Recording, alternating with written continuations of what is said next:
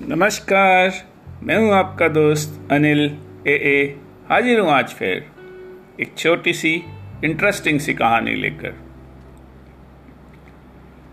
एक बार की बात है, एक फुटबॉल मैच हो रहा था और एक छोटा सा बच्चा बड़े ध्यानपूर्वक उस फुटबॉल मैच को देख रहा था। और वो किसी एक स्पेशल एक टीम को सपोर्ट कर रहा था और वो उसका बहुत स्ट्रांग सपोर्टर था।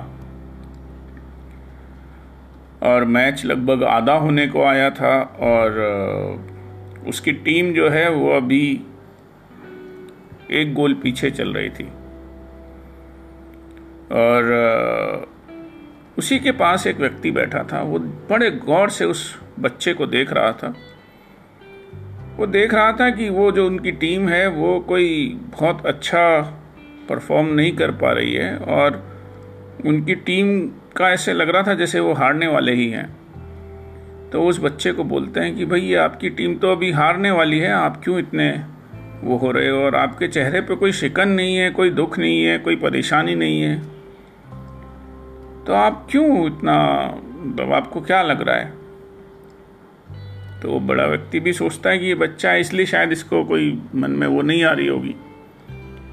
पर वो जो बच्चे ने जो बात जवाब में दी, वो बहुत ही महत्वपूर्ण थी। वो बोलता है, अभी रेफरी ने अपना विसल ब्लो नहीं किया है, अभी अपना ये ख़त्म होने का मैच सीटी नहीं बजाई है. सो अभी मुझे पूरी उम्मीद है, और आप भी बैठिए, देखिए कि ये मैच जो है किस तरह से आगे जाता है। कुछ देर आगे होती है, और मैच फिर चलता रहता है, और थोड़ी देर बाद पासा पलटता है, और वो अल्टीमेटली जब रेफरी विसल बजाता है तब वो बच्चे की टीम जो है पाँच और दूसरी टीम के जो तीन गोल थे। तो पाँच तीन से वो टीम जो है, उनकी पूरी जीत जाती है। तो वो व्यक्ति जब घर जाता है तो वो सोचता है कि ये बच्चा जो है, जिसमें उम्मीद, उसने कितनी होप लगाई हुई थी और उसकी जो एनर्जी थी, वो कितनी पॉजिटिव थी। अक्सर जीवन में भी शायद हमारे साथ ऐसा ही कुछ होता है। कि हम छोटी सी एक कोई फेलियर होता है या कोई हम चीज़ नहीं पा पाते हैं और हम उसके पाने के शायद बिल्कुल नज़दीक ही होते हैं। और उससे पहले ही हम एक या दो फेलियर में ही, जब भी अभी भगवान या जो रेफरी है, जो निर्णायक है, उसने अभी विसिल बजाई नहीं है, उसने ये नहीं कहा है कि अभी ख़त्म हो गया सब कुछ, अभी जीवन बाकी है। पर उससे पहले ही हम लोग खुद अपनी मर्ज़ी से अपनी खुद सीटी बजाकर और उस खेल को ख़त्म कर देते हैं।